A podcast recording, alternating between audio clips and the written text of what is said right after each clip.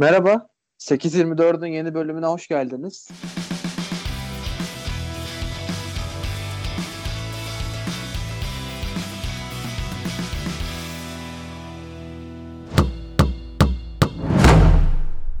Bugün NBA'deki takas gündemiyle toplandık Kutlu ve Kaan abiyle beraber. Yani her ne kadar böyle çok yıldızların dolandığı bir takas dönemi geçirmiş olmasak da yani süper yıldızların etrafına oyuncu takım kurabileceğini süper yıldızların NBA'yi de belki de belli dengeleri gelecek sezon için değiştirebilecek iyi oyuncu, iyi, iyi böyle parça hamlelerinin olduğunu gördük. Ya önce Lakers Clippers'la başlayalım dedik program öncesi konuşurken. Bence yine bir Lakers Clippers düzleminden gidelim. Geçtiğimiz sezon çünkü ukta kaldı.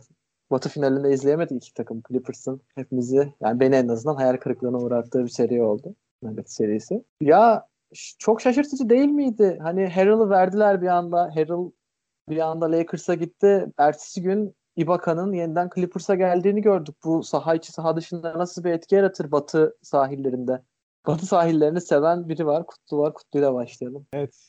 Ee, yani Batı sahillerini seviyoruz. Tabii Batı sahillerinin iki takımı söz konusu. Biz sarı mor kısmı daha böyle Santa Monica taraflarını seviyoruz. Los Angeles Lakers tarafını seviyoruz.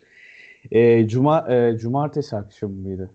Tam hatırlayamadım şimdi akşam. İlk akşam diyelim. Dwight Howard'dır, işte hangi uzun gelecek, işte Javal Maggie'yi tekrar imzaladı falan filan. İşte Lakers hangi uzunla tekrar anlaşacak derken saçma sapan bir kontrata yani mid-level exception bu normalde rol oyuncularına, takımların rol oyuncularına verdiği kontrata Lakers geçen sezonun 6. adamıyla sözleşme imzaladı ve şehrin diğer takımı senin dediğin gibi aslında herkesin geçen sene Batı finalinde karşılaşmasını beklediği, Lakers'ın karşılaşmasını beklediği Clippers'ın en değerli parçalarından birini Lakers kadrosuna katmış oldu. E buna Clippers nasıl karşılık verecekti? İşte Lakers Rob Pelinka bunu nasıl başardı? İki gün önce Dennis Schroeder'i de kadrosuna katmıştı Lakers ve işte geçen sene en çok tartışılan bu bench'ten gelen katkı Lakers'ta çok tartışılıyordu. LeBron'un kenarda olduğu bölümde kim katkı verecek vesaire. Schroeder ve Harrell gibi iki oyuncuyu katıp e, inanılmaz bir giriş yaptı Lakers. Aynı gece 1-2 saat sonra Lakers 2 sene için 19 milyon dolar vermişken Harrell'a Clippers Marcus Morris'e 64 milyon dolar verdi 4 sene için falan. Ee, ya Lakers ve Lakers arada çok keyifli bir gece geçti ama hemen ertesi gün senin de dediğin gibi çok kritik bir hamle geldi Clippers'tan. Ibaka hamlesi geldi. Ve e, belki de bu geçtiğimiz e, bubble'da Harrell'ın eksikliklerinden e, Harrell'ın eksik, e, gördükleri eksiklerini kapatabilecek e, playoff sertliğini ortaya koyabilecek bir hamle yaptılar. E, bu noktada şuna değinmek istiyorum. Bu konu çok konuşuldu. Ibaka ve Harrell'ın artıları eksileri konusu. E, Lakers Harrell'ın Clippers'ta gözüken eksilerini en iyi kapatabilecek takım şu anda. Çünkü Anthony Davis gibi parçaları var. Artı Harrell'ın gözüken eksiklerinden biri işte hücumda özellikle Denver serisinde Clippers'ın tıkandığı noktalarda Lou Williams Harrell ikili oyununu neredeyse hiç oynamadı Clippers. E burada Dennis Schroeder'le beraber aynı anda sahada olacak ve hani geçen sezon, geçen playoff'ta bunu görmüş, bundan ders çıkartmış bir Frank Vogel önderliğinde ve LeBron önderliğinde belki de sahada olacak Lakers ve Harrell. Ya o yüzden iki takım içinde hem Ibaka Clippers hamlesi hem Harrell Lakers hamlesi çok e, spesifik, çok e, değerli hamleler. Ama tabii yani Harrell'ın o kontrata, o imzayı atması en azından ilk geceyi ben gibi Lakers'lar için güzel kıldı. Kaan abiye dönmeden önce bir şey eklemek istiyorum. Lakers son gece Marc de iki senelik bir anlaşmayla kadrosuna kattı. Weston Matthews hamlesi var. Her ne kadar çok istikrarlı bir oyuncu olmasa da savunma ve şut konusunda bir destek sunabilir takımınıza.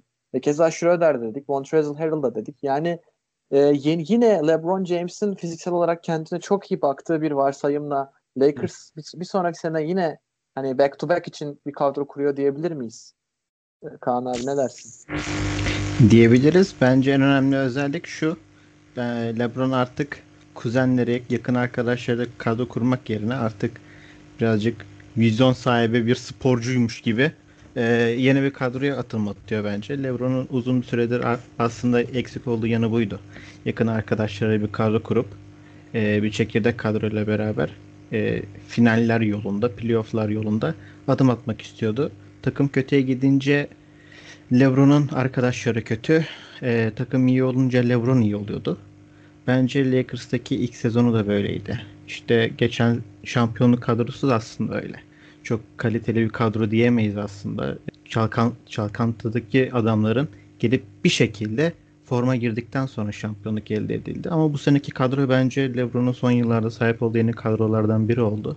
Yani isim bazında evet iyiler. Önemli olan playoff rotasına nasıl girecekleri ve nasıl bir anlayışla sahada olacakları. Bence bu en büyük etken. Yoksa isimlerle aslında finaller e, kazanılmıyor. Ama LeBron için gayet kendini yormayacağı, en azından eskisi kadar yormayacağı bir kadro var elinde. Bence şampiyonun en büyük 2-3 adaylarından birisi. Çünkü hem yaz dönemini iyi geçirdiler, o kadar iyi geçirdiler ki diğer takımlar rezalet geçirdi. Bence en azından Doğu'da onlara diş geçirecek bir ekip yok. Batı'da. Ha Doğu'da. Yo, Doğu, doğu'da yok. Doğu'da diyorsun Batı'da, yani. Batı'da evet.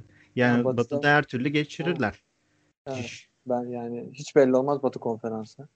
Evet.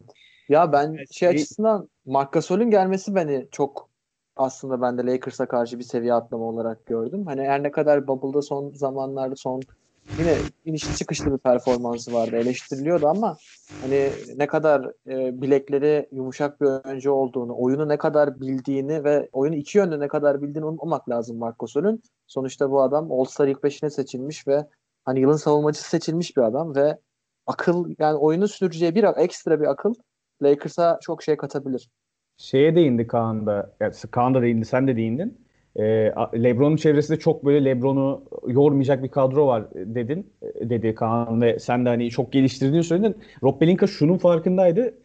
Geçen sezonki kadro o kimya çok özel bir kimyaydı. Çok iyi bir arkadaşlığı vardı o takımın. Belki de yani şampiyonluğa götüren etmenlerden biriydi. Ee, ama aynı kadronun, aynı kalitenin belki de bir sezon daha aynı yere gide- gidemeyeceğini biliyordu ve hani özel bir e, dönüşüm gerekiyordu. Gerçekten özel dönüşüme sadece Schroeder ve Harrell'la da değil, aynı zamanda işte Danny Green'in yerine belki de Danny Green'den e, bir kat daha istikrarlı bir şütör en azından son birkaç, son bir iki yılda gördüğümüz kadarıyla Wesley Matthews aldı ve en azından Danny Green kadar iyi savunmacı. Artı ikinci bir top yönlendirici dediğimiz zaman LeBron dışında hem Schroeder gelmişti. İkinci bir skorer belki yedek e, takımın skoreri. LeBron'un yanında aynı sahada ikinci top yönlendirici olarak Rondo yerine bir uzun aldılar adeta. Marc Gasol'u getirdiler. E, yani çok iyi de bir savunmacı Marc Gasol. Senin dediğin gibi playofflarda e, ayak yavaşlığından dolayı performansı düşebiliyor. Ama playofflarda Lakers'ın kısa beşe döndüğünü biliyoruz. Anthony Davis'in 5 numaraya e, çıktığını biliyoruz. Ve şunu da göz önünde bulunmak lazım. Büyük takımlar için özellikle sezon ortası hamlesi hamle ihtimali her zaman vardır. Bunu Miami'de de gördük geçen sezon. Lakers'ta da gördük. Hatta Markif Morris ise imzalamıştı Lakers. Biz bu programın kaydını alırken Morris hala takımsız bu arada Markif Morris. Clippers, Lakers ve Toronto arasında bir seçim yapacak muhtemelen. Hani onunla imzalamasa bile bir uzun forvet yani bir kanat oyuncusu, geniş bir kanat oyuncusu Markif Morris tarzı sezon içinde de böyle bir hamle yapabilir Lakers veya eksik eksik görünen bir yere sezon içinde de hamle yapabilir ama şu an kemik olarak gözüken o 10-11 kişilik kadro Lakers için gayet iyi gözüküyor. Evet. Ya Lakers'tan gidenler üzerinden diğer bir takıma doğru geçelim istiyorum. Doğuya doğru. Bu sefer doğu böyle doğu tarafına doğru, Atlantik'e doğru gidelim. Ee, Dwight Howard'ın ben Lakers'ta kazandığı şampiyonluğu çok değerli buluyorum onun kariyeri için. Fakat bir sene sürdü o hikaye. Yani ikinci Lakers kariyeri bir sene sürdü ve 76ers'ın yolunu tuttu. Bir senelik 2.6 milyon dolarlık bir kontratla. Tabii 76ers özelinde konuşacak çok şey var. Çünkü onlar da bir kabuk değiştiriyor olabilir. O proses döneminin sonu gelmiş olabilir. Daryl Morey'nin gelmesi, Doug Rivers'ın baş antrenör olması. Ya bir Dwight Howard ve Sixers üzerinden gidelim. Kutlu sen ne dersin? Playoff için daha istikrarlı olabilecek bir takım bizi bekliyor olabilir mi? Abi daha istikrarlıdan ziyade daha elle tutulur bir takım demek daha doğru. Yani böyle bir 4-0'lık çöküş falan yaşa yaşayacaklarını bekliyorum. Ama hala e, hamleye ihtiyaçları var. Bu Harden konusu ne olacak falan önümüzdeki günler daha çok şey gösterecek. Howard konusunda bir şey paylaşmak istiyorum. Bu e, hani gece bunu takip edememiş dinleyicilerimiz varsa şöyle bir şey anlatacağım. Howard normalde Lakers'la anlaştı abi o gece. Anlaşmış daha doğrusu. 3 milyon dolar civarı bir kontrata anlaşmış hatta.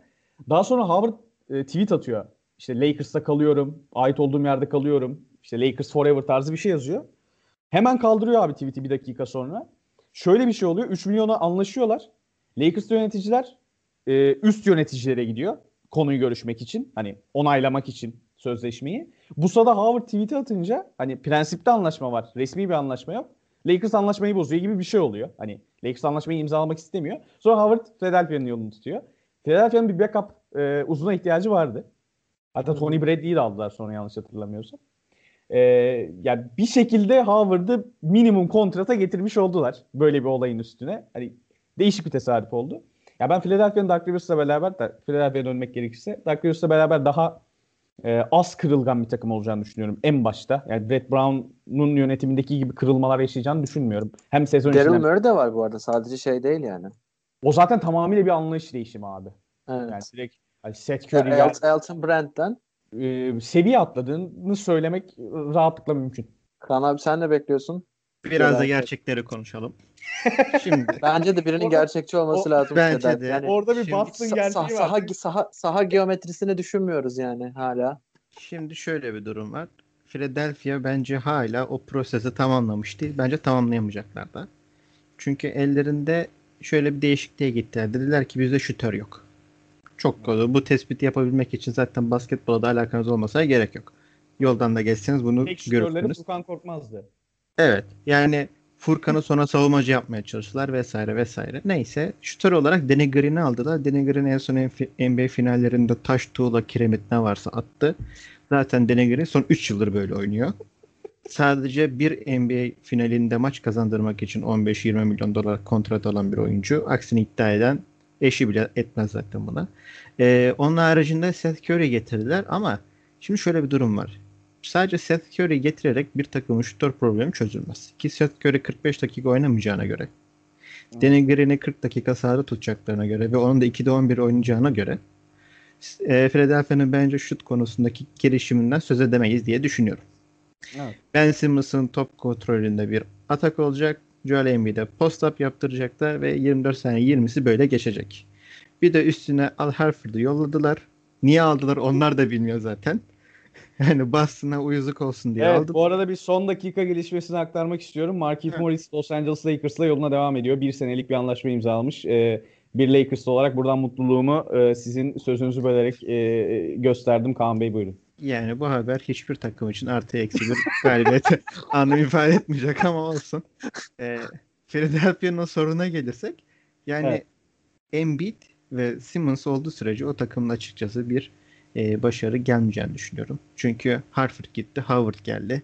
Yani Harford da oyun kuruyordu. E, Simmons da oyun kuruyordu. Bence e, genel menajerin değişmesi, iki tane şutörün gelmesi bence bunlar e, Philadelphia için hiçbir olumlu e, Yo, Horford, düşünceler değil bence. Horford'un o kontratından kurtulmak bile bir şey abi ya. Şöyle Horford Ya, zaten Boston'da kurtulmak bile bir iş yani. Evet, Har- Harford'un e, 76ers'a gitme sürecinde şöyle bir durum olmuştu. Boston'da e, opsiyonu kullanmayıp daha daha uygun bir kontratta Boston'la kariyerini bitirecekti. Sonra Philadelphia dedi ki merhaba neden benimle 30 milyon dolar kazanmıyorsun? Harford dedi ki olur. Sonra Harford'a gitti Sixers. Onların Harford'ı almasının en büyük etken Boston'la e, karşılaştıkları zaman onları ezebilmek. Yapamadılar. Ya da Milwaukee'ye karşı Yanis savunmasını Evet. Evet ama Harford'un artık yaşının geçtiğini fark edemediler bence. Orada çok planlama hatası yapıyorlar. Her sene değişiyor bu revizyon. Örnek veriyorum bunu başka takımlarda göremiyorsunuzdur. Ee, kendi anlaşları devam eder, oyuncular gider gelir. Philadelphia Sixers'ta her sene oyuncu gidiyor, anlayış değişiyor. Anlayış değişiyor, oyuncu gelmiyor geri. Şimdi Doug Rivers da geldi. Doug Rivers en son 2008 yılında başarılı oldu. O kadar. 2008 yılında başarılı olma sebebi de hani Boston'la e, teknik e, yok e, teknik kadronun müthiş bir şekilde iş yapmasıydı. O Tom Thibodeau'lar vesaire az buz iş yapmadılar ve Doug Rivers ondan sonra hiçbir zaman kaliteli bir teknik ekipte çalışmadı. Clippers dahil olmak üzere. Evet. E, Doug Rivers'ın bence koşuk kariyerini değil de birazcık asistan koşuya evrilmesi lazım ama o kadar çok koşukta kaldı ki artık onu asistan yapamazsınız. Bence Philadelphia Doug Rivers'ı getirerek de bir ileriye bir adım atmış değil açıkçası. Playoff'ta çok bir şey beklemiyorum onlardan. Ben de aynı şekilde düşünüyorum. Yani Philadelphia'nın Daryl Morey'nin gelmesi belki şuna yol açabilir ya. Ellerinde çok iyi bir değer var. Yani iki değer var. Embiid ve Simmons ne olursa olsun çok iyi değerler. Ve saha geometrisini bozabildikleri bu durumda bence birinin üstüne takımı kurmak isteyebilirler ve ben bu kişinin Embiid olacağını düşünüyorum. Ben Simmons Ben Simmons'ı bir takas değeri olarak kullanıp daha Embiid üzerinde bir e, bir yönelime gidebilirler gibi geliyor bana. Bilmiyorum Ama- çünkü gerçi Tam lafını da kesiyorum. Şöyle bir durum var. Simmons'ın o kadar çok defosu çıktı ki. Yani ona artık anca çok büyük hatalar yapan takımlar alır. Yani Simmons'ın çok avantajını görebildiğiniz maçlar olmadı. Hep dezavantajı üzerine yüklenildi. Evet. O yüzden hani çok da verimli bir takas parçası olacağını düşünmüyorum yakın gelecekte. Ya Hiç bakış, ama- açısı, bakış açısıyla alakalı ama hani Mourinho'nun gelişi e, en kötü ihtimal yani Rivers için e, çok e, e, abartılı şeyler de söyleyebil söyleyebiliriz. Ben yani Clippers'taki e, koçluğunu da çok e, takdir ettiğimi söylüyorum ki Denver serisine yani iki maçta 10 artı sayıdan maç vermek falan filan yani birçok birçok örnek verebiliriz e, Rivers için. Ama en azından Murray'nin gelişiyle beraber işte Elton Brand'e değindi mesela Kaan. Yani Elton Brand kafalarını taşlara vurmasına sebep olan Philadelphia taraftarlarının kararlar alıyordu. Artık o kararlar alınmayacak en azından. Hani o açıdan olumlu bakabilirsin e, Philadelphia'ya. Yok bakmak abi istemiyorum. Teşekkürler. Olumlu ya. Yok olumlu Teşekkürler. Yok. Ha, abi Kaan bakmaz zaten adam Boston'lı. Evet. Adam niye Ben bas- Ben bu sene NBA'yi izlemek istemiyorum da yapacak bir şey yok. Evet evet. Hadi demişken edelim. biraz gidelim. Jason Tatum Supermax'ını aldı hak ettiği gibi. Yani tavanı hala bence belli olmayan bir oyuncu. Hala evriliyor. E, Tristan Thompson, Jeff Teague var. Fakat Gordon Hayward'ın Hornets'a bir gittiğini gördük. Ben biraz şaşırdım. Çünkü Boston'da Brad Stevens kadrosuna katkı veren bir oyuncuydu. Yani hı. iyi ciddi katkıları vardı. Hele o da rotasyonda playoff'ta. Tabii yine Rob Williams falan çıkardılar ama ne olursa olsun. Kaan abi ne dersin? Sizin o taraflarda bir böyle Hayward'ın gidişi farklılık yaratır mı takımda? Şöyle e, Jason Tatum'la başlayayım. Şimdi Jason Tatum ve Jalen Brown'la beraber ilerleyen bir süreç var ama o iki oyuncunun oynadığı her süreçte takımın yıldızları onlar değillerdi. Kyrie Irving'le başladı bu muhabbet. Irving tarafından yönetilmeye çalışıldı takım vesaire vesaire. Sonra Al Horford dendi. Sonra Kemba Walker geldi. Hiçbir zaman takım onların üstüne kurulmadı açıkçası. Bence Boston'ın bu son 3-4 yıldaki en büyük hatası buydu. Onlara bir liderlik vermek yerine gidip yanlarına lider koymaya çalıştılar. Liderlerin biri Irving'di. 6-7 ay boyunca bizim kafamızı dünya düz diye şişirdi. Sonra Kemba Walker geldi. İki dizinde diz kapakçı falan yok böyle. İki dizsiz oynuyor yıllarca.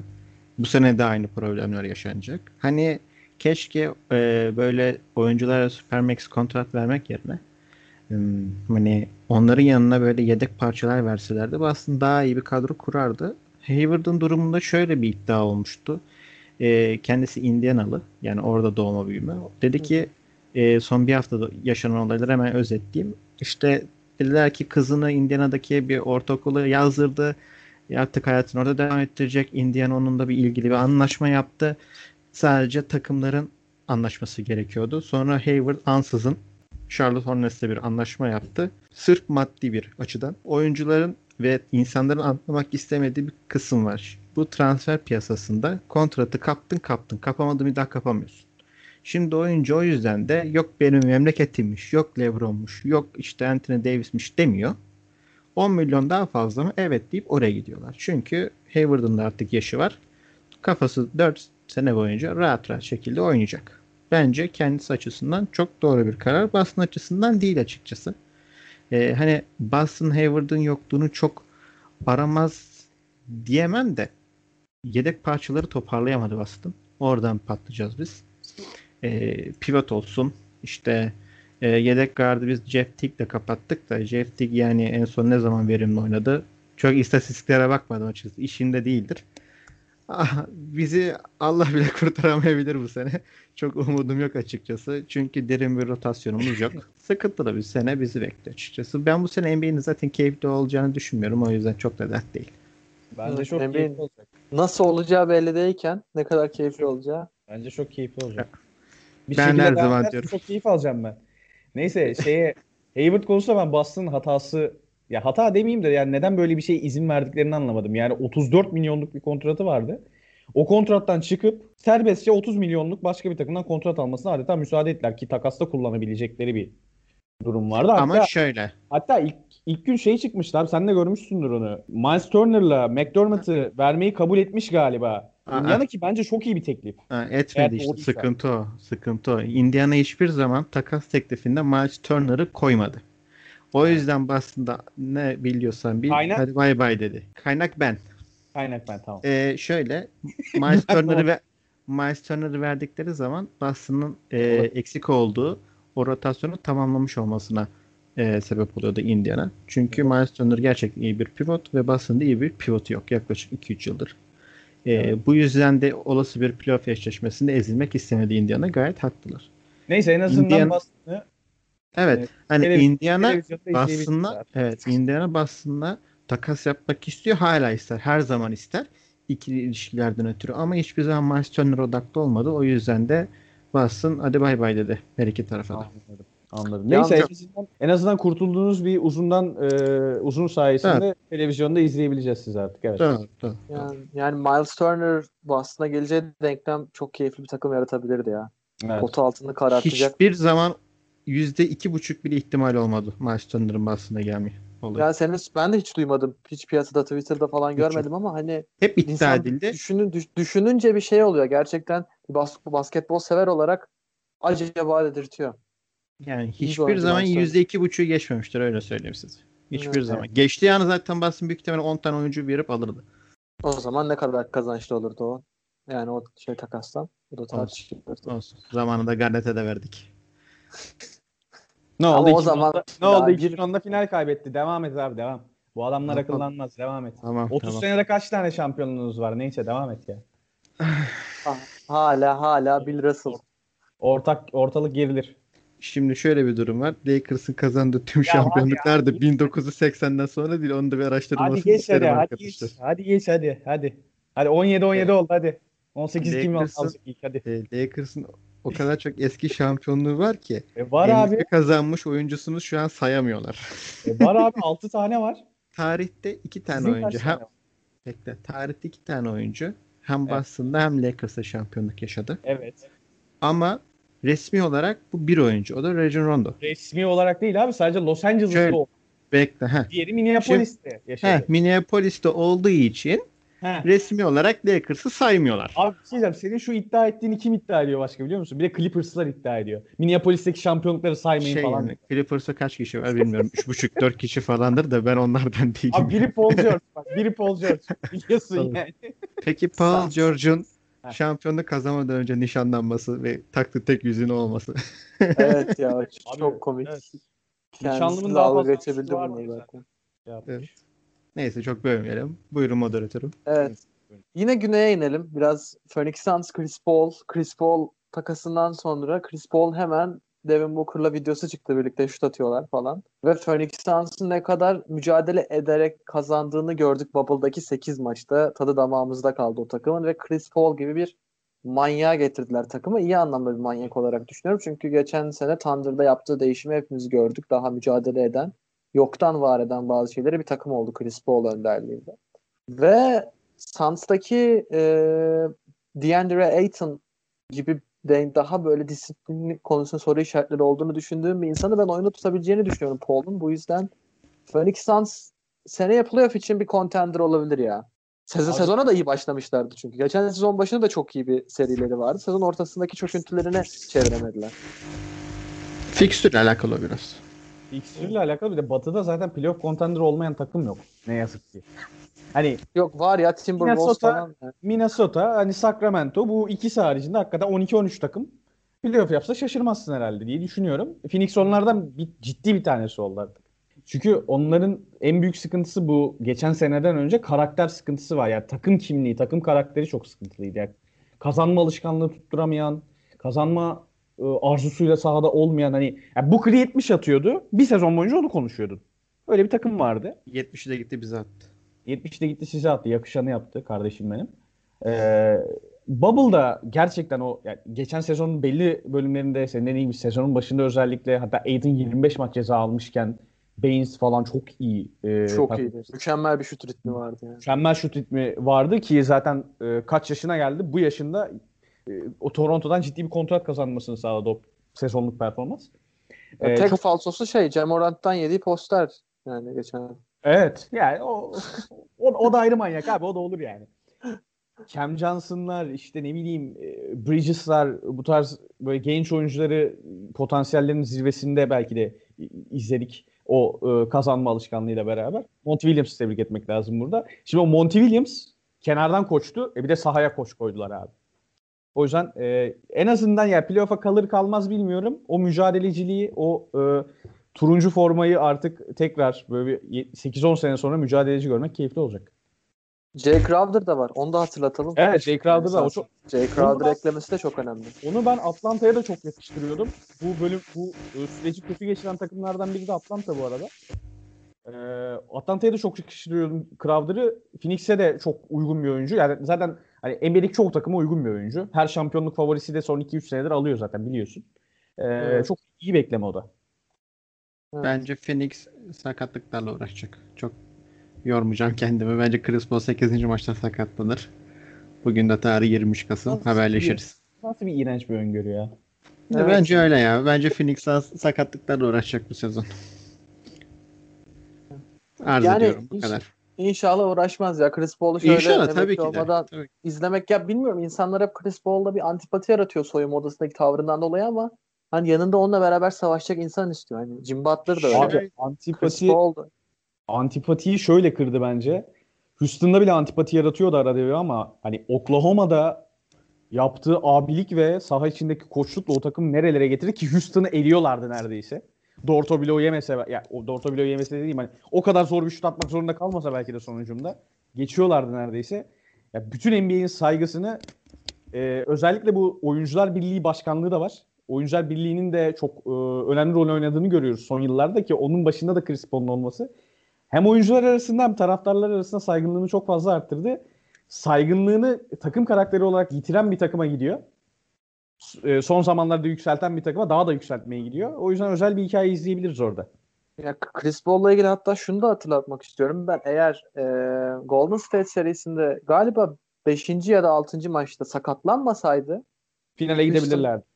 Houston finali kazanabilirdi o sene ve Kevin Durant'li Golden State'i yenerek NBA'nin o zamanki sevilmeyen takımını, yenilmez takımı, yenilmez olarak görülen takımını yenip e, çıkabilirdi. Öyle de bir hikaye yarım kaldı bence. Bilmiyorum o pozisyon ilginç bir pozisyon. Bir zıpladı adam yere sakat düştü yani. Neyse. Evet. Batı'dan yine doğuya atlayalım. Milwaukee Bucks. Milwaukee Bucks'la ilgili Kutlu sen bir şeyler anlatmak istiyordun. Ersan İlyasova ve Bogdan'la ilgili oradan devam edebiliriz. Abi e, ben e, siteye bir yazı koydum. O olayın olduğu gün amatörlük başlığıyla o yazıyı koydum ama yazının başlığını önce panik diye attım. Önce Bucks üzerinden mi yazsam diye düşündüm. Sonra Kings üzerinden yazdım. Çünkü Kings üzerinden yazmak da- çok daha kolay. Çok fazla aptallık yaptıkları için. Bir aptallık daha yaptıkları zaman yazmak çok kolay oluyor.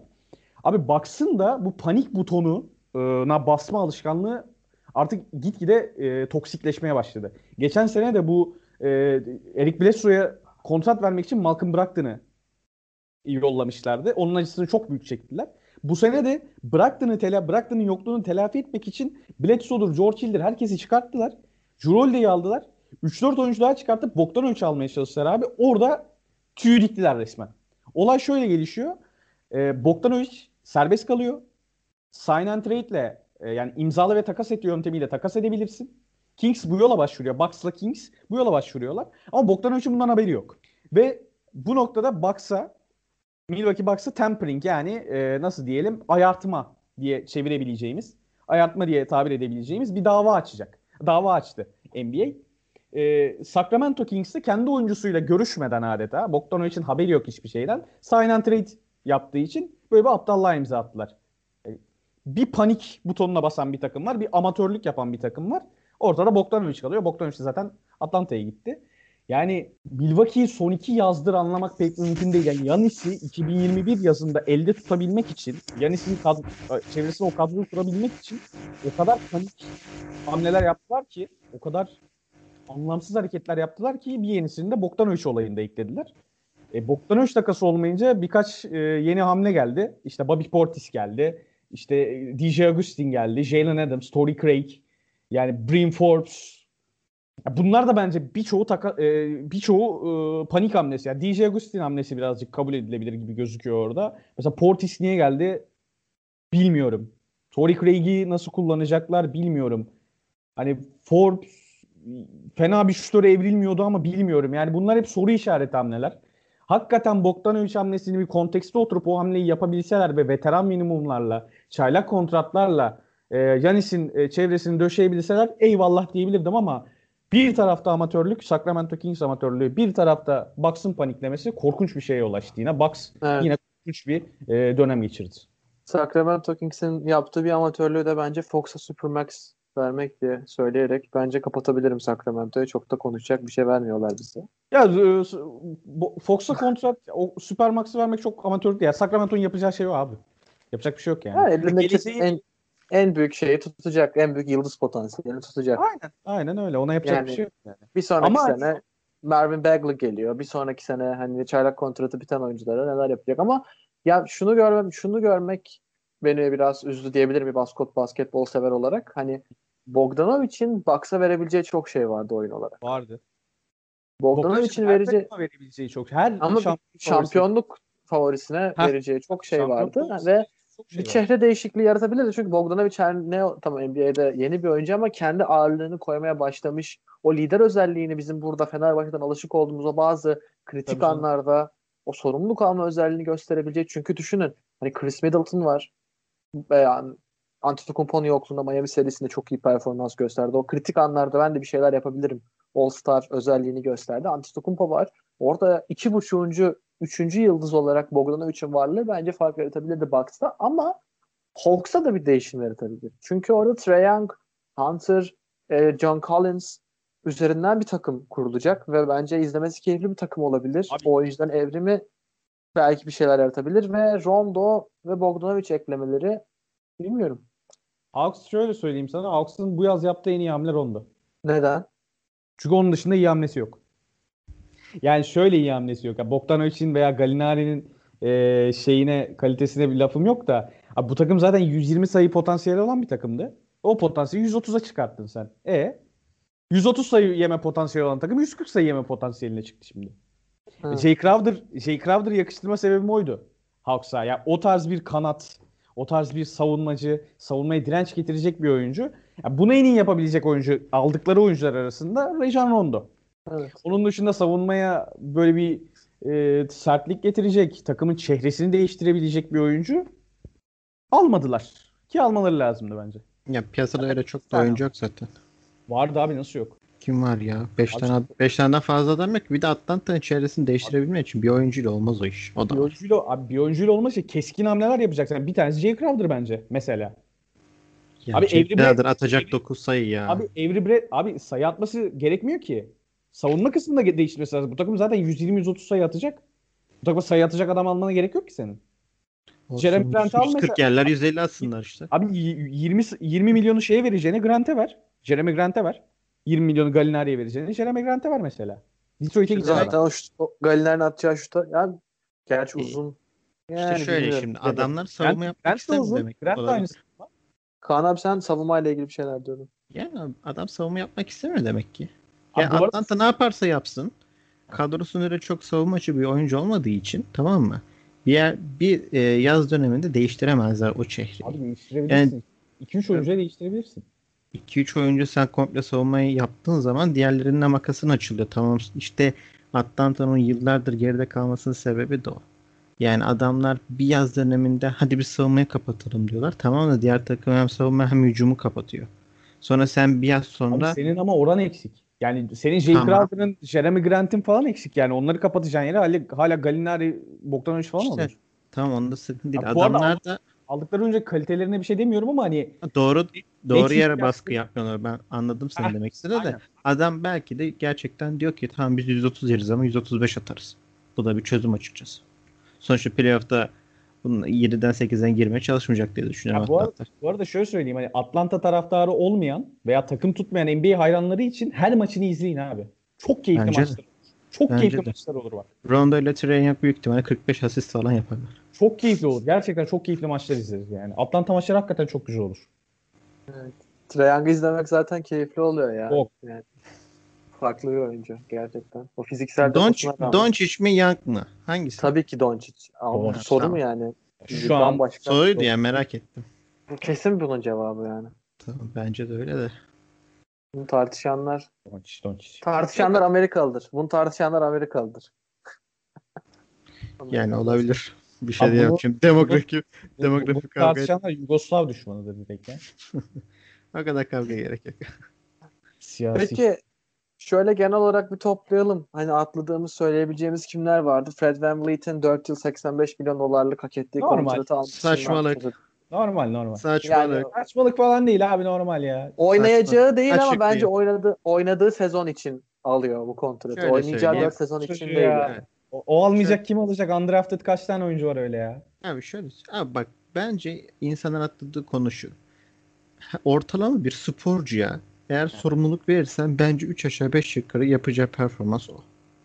Hı Bu kadar basit. Yani Kemba'ya, koşabiliyorsan Kemba'ya verdin, Kemba'ya verdin o sorumluluğu yapabildi mi? işte yani ondan bahsediyorum. Verebilirsin. Bak verebilirsin tamam mı? Adam yapar ya da yapamaz. Yani çok özel bir durumu yok yani Fred'in. Ben Evet. ondan bahsediyorum. Özel Evet. bir oyuncu olduğu için değil. Kyle Lowry sonrasını düşündüklerini için verdiklerini düşünüyorum ben.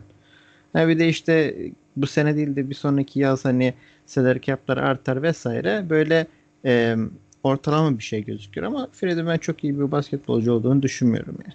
O Toronto'da kaç maç aldı ve ona rağmen düşünmüyorum açıkçası. Çünkü ondan 150 tane oyuncu var. Sadece ona o sorumluluk verilmiyor. Toronto'na vermek zorunda kaldı. İsteyerek de yapmadılar. Ee, Kyrie Irving'in sakatlıkları odur budur yaşıdır 33-34 olduğunda mecbur vermek zorunda kaldılar. NBA'de bazı hikayeler oluyor. İşte 50. sıradan seçildi, 30. sıradan seçildi öyle böyle. Yani artık bence makas o kadar çok yok oyuncular arasında. Adam Sadece seçildi. verilen Evet. Adamı seçmediler. Evet biliyorum. NBA tarihinde ilk defa seçilmeyip de bu kadar yüklü bir kontrat sahip oyuncu oldu ilk defa. Bu rekor. Onda bir şey demiyorum da sadece bence oyuncular sorumluluk aldığı zaman yapabiliyorlar. Yani tanınmamış oyunculardan bahsediyorum. Atıyorum 25 yaşında 27 yaşında tanınmış da kontrat almış becerememiş değil. Yani adam 20'sinde 22'sinde e, draft edilemiyor ya da 55. sıradan çıkıyor geliyor. Özel hikaye diyorlar. Bence öyle bir durum yok açıkçası. Adam zaten iyi bir basketbolcu. Sadece o an denk gelmemiştir. Şansı yoktur. Belki gerçekten adam çok iyi bir 3 numara ama 60 takımda çok iyi 3 numara oyuncusu var. Şimdi ne yapsın adam?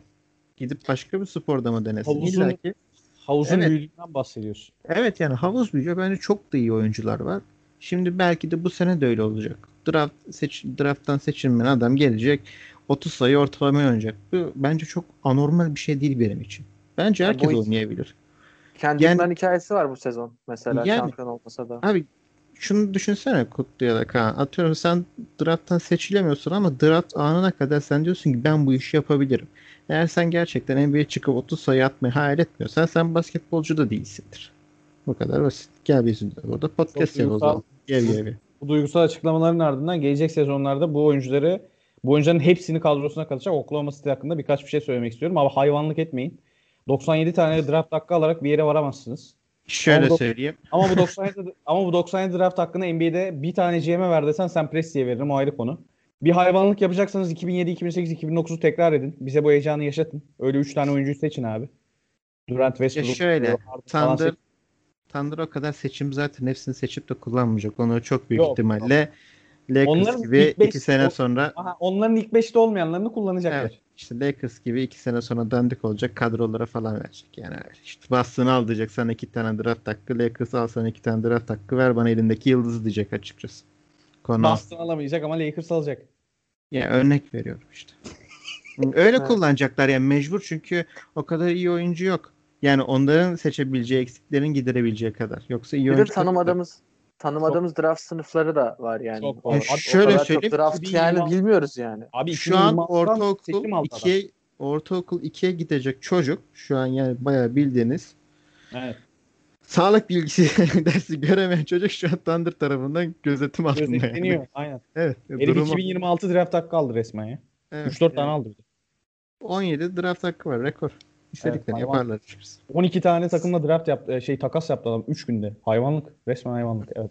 Bir şey Sam Presti bir şey düşünüyordur ya. Ben hani son yıllarda Yok bak hakikaten NBA'de, gerçekten aklında bir şey vardır yani. NBA'de bu kadar draft hakkını emanet et desen böyle NBA çevrelerindeki insanlara 3 tane GM say desem hepsi bir tane bir Sam Presti sayar yani. O Bir de konuda şöyle bir durum da değil. var. Draft'ta zaten çok haşır neşir olan GM sayısı çok az. O da var. Scout. Diğerleri evet. Diğerleri takas üzerinden gider. Mesela San Antonio Spurs yapabilir böyle Ha, bir o şey. Ama ama diğer taraftan GM'lerin çoğu takastan yürür. Bence draft'ta çok iyi iş yaptıklarını düşünmüyorum. Yoksa her sene 10 tane oyuncu duymayız. Ya şöyle bir hikaye geliyor, böyle bir hikaye geliyor. Sezon ortasında oyuncunun ismini görüyoruz. Sonra GM diyor ki çok iyi GM çıktı diyorlar. Niye abi biz o zaman 9 ay önce bu oyuncunun ismini duymadık? Ya da neden GM oyuncu seçtikten sonra böbürlenerek açıklama yapmadı? Bence GM'ler draft konusunda çok iyi iş çıkarmıyor. En az 25 tane GM böyle. Oyuncu denk geliyor sayı atıyor. Diyorlar ki o çok iyi Kutlu işini yapmış, Kaan işini yapmış oluyor. Onun haricinde hepsi bence dua ediyorlardır. İnşallah konu açılmaz diye. Teşekkür Geri ederim. kalan bütün yani geri kalan bütün hepsi bence hünerlerini e, takaslarda kullanıyor. Ya bir de şeyin de etkisi var. Oyuncuların e, profesyonelliği hani NCAA'daki mücadele seviyesi yüksek ama NBA apayrı bir nokta. Ve oyuncuların o geçmiş yani m, altyapılardaki performansları ben sosyal medyada çok abartıldığını düşünüyorum. Mesela ben hatırlıyorum Lamelo Ball ortaokulda lise ilk sınıftayken orta sahadan kaldırıp şut atıyordu. Vay bu adam neleri sokuyor diyorlardı. Adam şu an NBA draft oluyor ve en çok tartışmalı olan konusu şut. Yani bu kadar da abartmaya gerek yok zaten o yaştaki oyuncuları. Sadece e, bakılması gereken şeyler vurulan smaçlar, yapıl atılan şutlar değil de oyuncu gelişimi ve NBA adaptasyonu nasıl olacak gibi e, noktalar olduğu için bu konuda da daha çok emek bekliyor GM'den. E, her GM'de bunu yapmak istemiyorsun. İşte kısa vadede memnun etmeleri gereken bir taraftar kitlesi ve çok büyük bir medya var arkalarında. Medya baskısı var yani NBA böyle bir nokta. Diyelim ve o zaman şunu sorarak ben kapatayım. Bugüne bugün bugün itibariyle e, hangi takımı bu takas döneminin en kendi adına başarılı geçirmiş olarak görüyorsunuz? Hmm. İki isim alsam, iki takım alsam. Bence sadece Lakers ya. Başka kimse değil. İhtiyaçları doğrultusunda en iyisini yaptılar bence. Ya en öne çıkan Lakers. Evet. Ama e, ya Clippers'ın Ibaka hamlesi de başarılı. Hani başarılı hamleye bakacaksak, özel olarak başarılı hamleye bakacaksak işte Suns'ın yaptığı takas başarılı Chris Paul'u getirmeleri. Blazers çok ön plana çıkmadı ama hiç fena hamleler yapmadılar. En azından çok risk almadılar. Onun dışında çok bir e, göze batan çok başarılı bu takım diyebileceğim bir takım yok. Ben de aynı Lakers şekilde. ya. Ya bunu bunu önümüzdeki günlerde daha net görürüz. Zaten bir 8-24 daha yaparız eğer Harden takası gerçekleşirse herhangi bir takıma. İşte Philadelphia Nets ya da Celtics kimse abi. İmkanı Westbrook yok. Wall, Westbrook Wall şeyleri O de da- var, söylentileri Ya de var. West- O O da- iptal. Westbrook Wall e, ya Wall'un bir e, trip atma olayları var. Onun da pek olacağını zannetmiyorum. Ol- olursa da iki tarafa da çok e, büyük katkılar vereceğini zannetmiyorum. Ha, Wall'u özledik ya. ya John Wall'u John Wall kendini sevdim. Hatırlamıyorum bile. Fotoğrafını görsem hatırlamam öyle söyleyeyim. Ee, Harden'ın sıkıntısı şu. Ee, Nets'te oynamak istiyor. Evet. Nets de onu almak istiyor ama Houston'da diyor ki ya bana Kevin Durant'i vereceksin ya da Kyrie Irving'i vereceksin. Nets de diyor ki yok. Öyle bir dünya da yok açıkçası. Durant değil de Durant değil de hakikaten Kyrie'yi istedikleri bir Kyrie e, net istiyorlar. süreç var. Kyrie'yi net yani. istiyorlar. Evet. Bana öyle bir haber gelmedi de. Bana de bana aradılar beni. Sıkıntı yok anlatayım. Dediler ki eğer Irving'i istemiyorsan o zaman Kevin Durant'ı ver. Şimdi o takım da Kevin Durant'ın takımı olduğu için Irving'i de kaybetmek istemiyor. Harden işte o iki sene için 100 milyon dolarlık kontratı iptal etmiş falan filan. Onlar bence konuyu sulandırmak için yapılmış bir durum. Zaten Harden kazanacak 40 milyon dolar. Houston'da kalır. Bir sonraki sene gidebilir ama bu sene bir yere gidemez yani. Öyle alabileceği bir kadro da yok açıkçası. Herhangi bir size kadro şu an Üstünde kaldığı her dakika kariyerine yazık eder yalnız. Onu söyleyeyim. Bence de yani tamamen bitti. Yani Houston Rockets dönemini kapattık artık. Bence Şeyde şöyle. yorumları. Ee, Evet. sen evet de abi sen. Yok Ben yok, yok. sen de lütfen.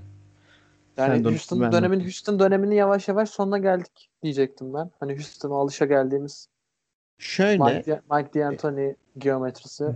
yok artık. yani şöyle Houston bence şeyde bitti. Russell Westbrook takımı adapte ederek. Yani Russell Westbrook Evet. gibi bir parçayı almayacaktı. Zaten iki tane aynı adamdan var yani topu elinde 65 saniye tutuyor. Ki hücum süresi 24'tür bilmeyenler olabilir. Yani öyle bir matematikte gerçekten çok sıkıntı. Yani Brooklyn Nets'e gitse bile bence playoff'ta çok güzel bir, bir şey yapamazlar ki. 3 tane topu elinde tutan bir oyuncu var. Takım Böyle başarı gelmez. Ya takım kimyası hakikaten sıkıntılı olacak bu arada. Hani Brooklyn'e giderse ama abi 3 tane oyuncu sayıyorsun. NBA'nin iyi 10-12 oyuncusundan 3'ünü sayıyorsun ne olursa olsun. Yetenekli hadi. Yok şöyle bir durum var. Golden State gibi bir planın parçası olmadığı sürece hiçbir takım başarılı olamaz o kadar yıldızla. O, o doğru bak. O, o konuda zaten E, sıkıntı. Brooklyn Yani Nets de öyle bir kadroya kimya, sahip değil. bir kimya yok ortada. Bir kimya olmayacak sonuçta Evet, ortada. Ama ne olursa olsun oluşturamazlar. şampiyon, o, o şampiyonun favorisi olacaklar o kadroyla. O ayrı Ya, konu. Ha Brooklyn Teknik olsa, olarak olacaklar. ya şu soruyu soracağım mesela Kaan şu soruyu soracağım. Brooklyn olsa o riske girmez misin? Brooklyn olsam Ya elinde Nets'e ne- Harden, elinde Harden'ı Kyrie ve Durant vermeden alma im- im- ihtimalim var. Yani mecbur gireceksin bir hava yaratmak için. Gireceksin Hem abi piyasada hem onun maddi yönünü düşünerek gireceksin. Bence ama öyle bir ihtimal de yok yani. Öyle bir şey Oğlum de bu değil ki. adamlar, bak bu adamların anlayışı falan değişti de bu adamlar zamanında sizden Garnett'le Pierce'ı hayatlarını vererek aldılar. Yani gen aktarımı diye bir şey var. Onun, onu niye aldılar? Şampiyon olmak için o sene. Evet. Yani ikinci sene yani şöyle söyleyeyim 9 ay sonrasının bir planı değildi. Biz bu playoff'ta şampiyon olalım aynı sonrası şey- ne yapıyorsak yapalım. Ya anlayış tamamen değişti bu arada. Yani yanlış anlaşılma geyik yapıyorum burada da. A- aynı şeyi Harden için yani ga- 35 yaşındaki iki adam için yaptıysan Harden için de yaparsın. Yaparsın. Ama olay olay farklı ya bence o dönemle Şöyle, kıyaslamak lazım. Bence de Yani. şimdi şöyle Brooklyn oyuncu Nets- tipleri falan çok farklı bir defa. Yok, işte Ya onu biraz- diyorum. oyuncu yok oyuncu tipinden ziyade şöyle Brooklyn Nets Boston'da o, takası yaptığı zaman rakipti de şimdi Nets'in yapacağı takastan sonraki rakipler bir değil. Şimdi Nets o takası yaptıktan sonra temiz 15 tane rakibi var. Temiz. Ama Brooklyn Nets bundan 5-6 yıl önce bütün hayatını, kitaplarını, geleceğini verdikleri zaman Brooklyn Nets'in şampiyonluk için o kadar rakibi yoktu. Çünkü NBA'de o kadar rekabetçi bir durum yoktu. Doğu'da o Şimdi kadar öyle bir durum. Şu an. Tamam da batıda var fark etmez. Batıdan gele, gelebilecek herkes Brooklyn Nets'i zaten karışık tost yapıp yarın ayranla sunar yani. Abi Yani Kyrie Harden- Irving'in olduğu bir kadro Harden'ın başarılı gelmez. 3 takım 2 takım en fazla. Bak, Ama neyse Kyrie- olmayan doğmamış çocuğa don biçiyoruz şurada. olsun ya Kyrie Irving'in olduğu hiçbir kadrodan bir şey gelmez bu haberiniz olsun. Kadrolardan Belki bir şey. Steve Nash saygısın Steve Nash'ın önünde saygıyla eğilir ve o, Ha, öyle bir şey yok. Öyle bir şey yok. Kyrie Irving akşamında LeBron'a açıklama saygı yaptı. göstermedi. Kime saygı gösterecek başka? Kyrie Irving akşamında açıklama yaptı. Steve Nash dediler ki anlaşıldı şöyle böyle oldu. Yılda bu kadar alacak. 2 sene 3 sene kontrat. Kyrie Irving'e ertesi gün soru soruldu. Steve Nash ile ilgili ne düşünüyorsun? Ne olacak ne bitecek? Dedi ki biz bu takımı Kevin Durant'le yöneteceğiz. Gerekirse o molada taktik anlatır. Gerekirse ben adam Steve Nash ile ilgili hiçbir açıklama yapmadı. Şimdi sen bu adamı al oyna. Ne diyeyim? gerçekten çok farklı bir karakter. Kyrie Irving farklı bir karakter ya. Hakaret etmek istemiyorum ama hadi Hakaret kapat. etmek istemiyorum ama gerçekten yani. Kyrie'ye söverek kapatıyoruz inanılmaz bu, ya. bu adamın yılda 40 milyon dolar kazanması sponsorluklarla Oğlum adam insanlık... düz dünyacı, düz dünyacı. Ya hadi onu dedi ki şaka yaptım falan dedi. Biz de deriz ki en kötü ha tamam şakan güldürmedi falan dedi. Ama yani oyuna bakış açısı falan ve gerçekten bu yaşında Irving 28 yaşında yanlış hatırlamıyorsam. Evet, Bu yaşında o 2000 kadar 2012 kari- evet. Bu kadar kariyerli bir oyuncu yok. 28 yaşına gelmiş bir insandan bahsediyorum. NBA tarihinde ondan daha iyi kariyerli 28 yaş 2-3 oyuncu falan vardır yoktur. Olimpiyat olsun, dünya şampiyonası olsun odur budur ama kafaca rezalet yani. Hani Shaquille O'Neal için demişlerdi ya zamanında kafasını basketbola verseydi 50 sene şampiyon olurdu, 15 milyar dolarlar olurdu falan. Kyrie Irving'in de öyle yani. Maddi açıdan değil de basketbola bakış açısı çok şey yani. Clement'tan başlayarak Hayata tehdit ederek. Evet, tehdit ederek bir takımdan takaslanmasını istemesi, aslında yapmadığı şeyler vesaire vesaire. Nets'te de aynı şey olacak. Yalandan Ben- duygusal sömürüler. Kimse yemiyor artık. Ya Kyrie Irving'in Instagram profiline girerseniz zaten kafayı yaktığını görüyorsunuz. O açıklamalarda falan. Ya mesela Cam Newton da ilginç bir Instagram kullan- kullanıcısı. E, New England Patriots'ın quarterback'i. Ama onda öyle bir kafa yakma durumu ben çok sezmiyorum. Hani ama mesela Kyrie Irving kafayı yakmış ka- kafaya kafa yakma yok da kariyer yandı onun da. Yani dizleri, dizler önemli dizler. Dizler, Belichick'in Tom Brady'yi özlemesi falan. Kariyer yandı onun da bir şekilde. Vücut mekaniği diyelim, teknik konuşmuş olalım. Hadi kapatalım. hadi. Evet. Evet kapatalım artık. 8-24'ün takas özel bölümünün Sıkıldım. sonuna geldik. Fazla geyik yaptık ya. Evet. Evet evet geyik oldu. 8-24'ün takas özel bölümünü kapatıyoruz. Evet. İyi akşamlar diliyoruz hepinize. İnşallah iyi bir NBA sezonu izleriz biz de. Hani artık yeni yıldan itibaren. Teşekkür ediyorum. Verele Spor'a dair tüm içerikleri sosyal medya hesabımızda ve web sitemizde bulabilirsiniz. Görüşmek dileğiyle.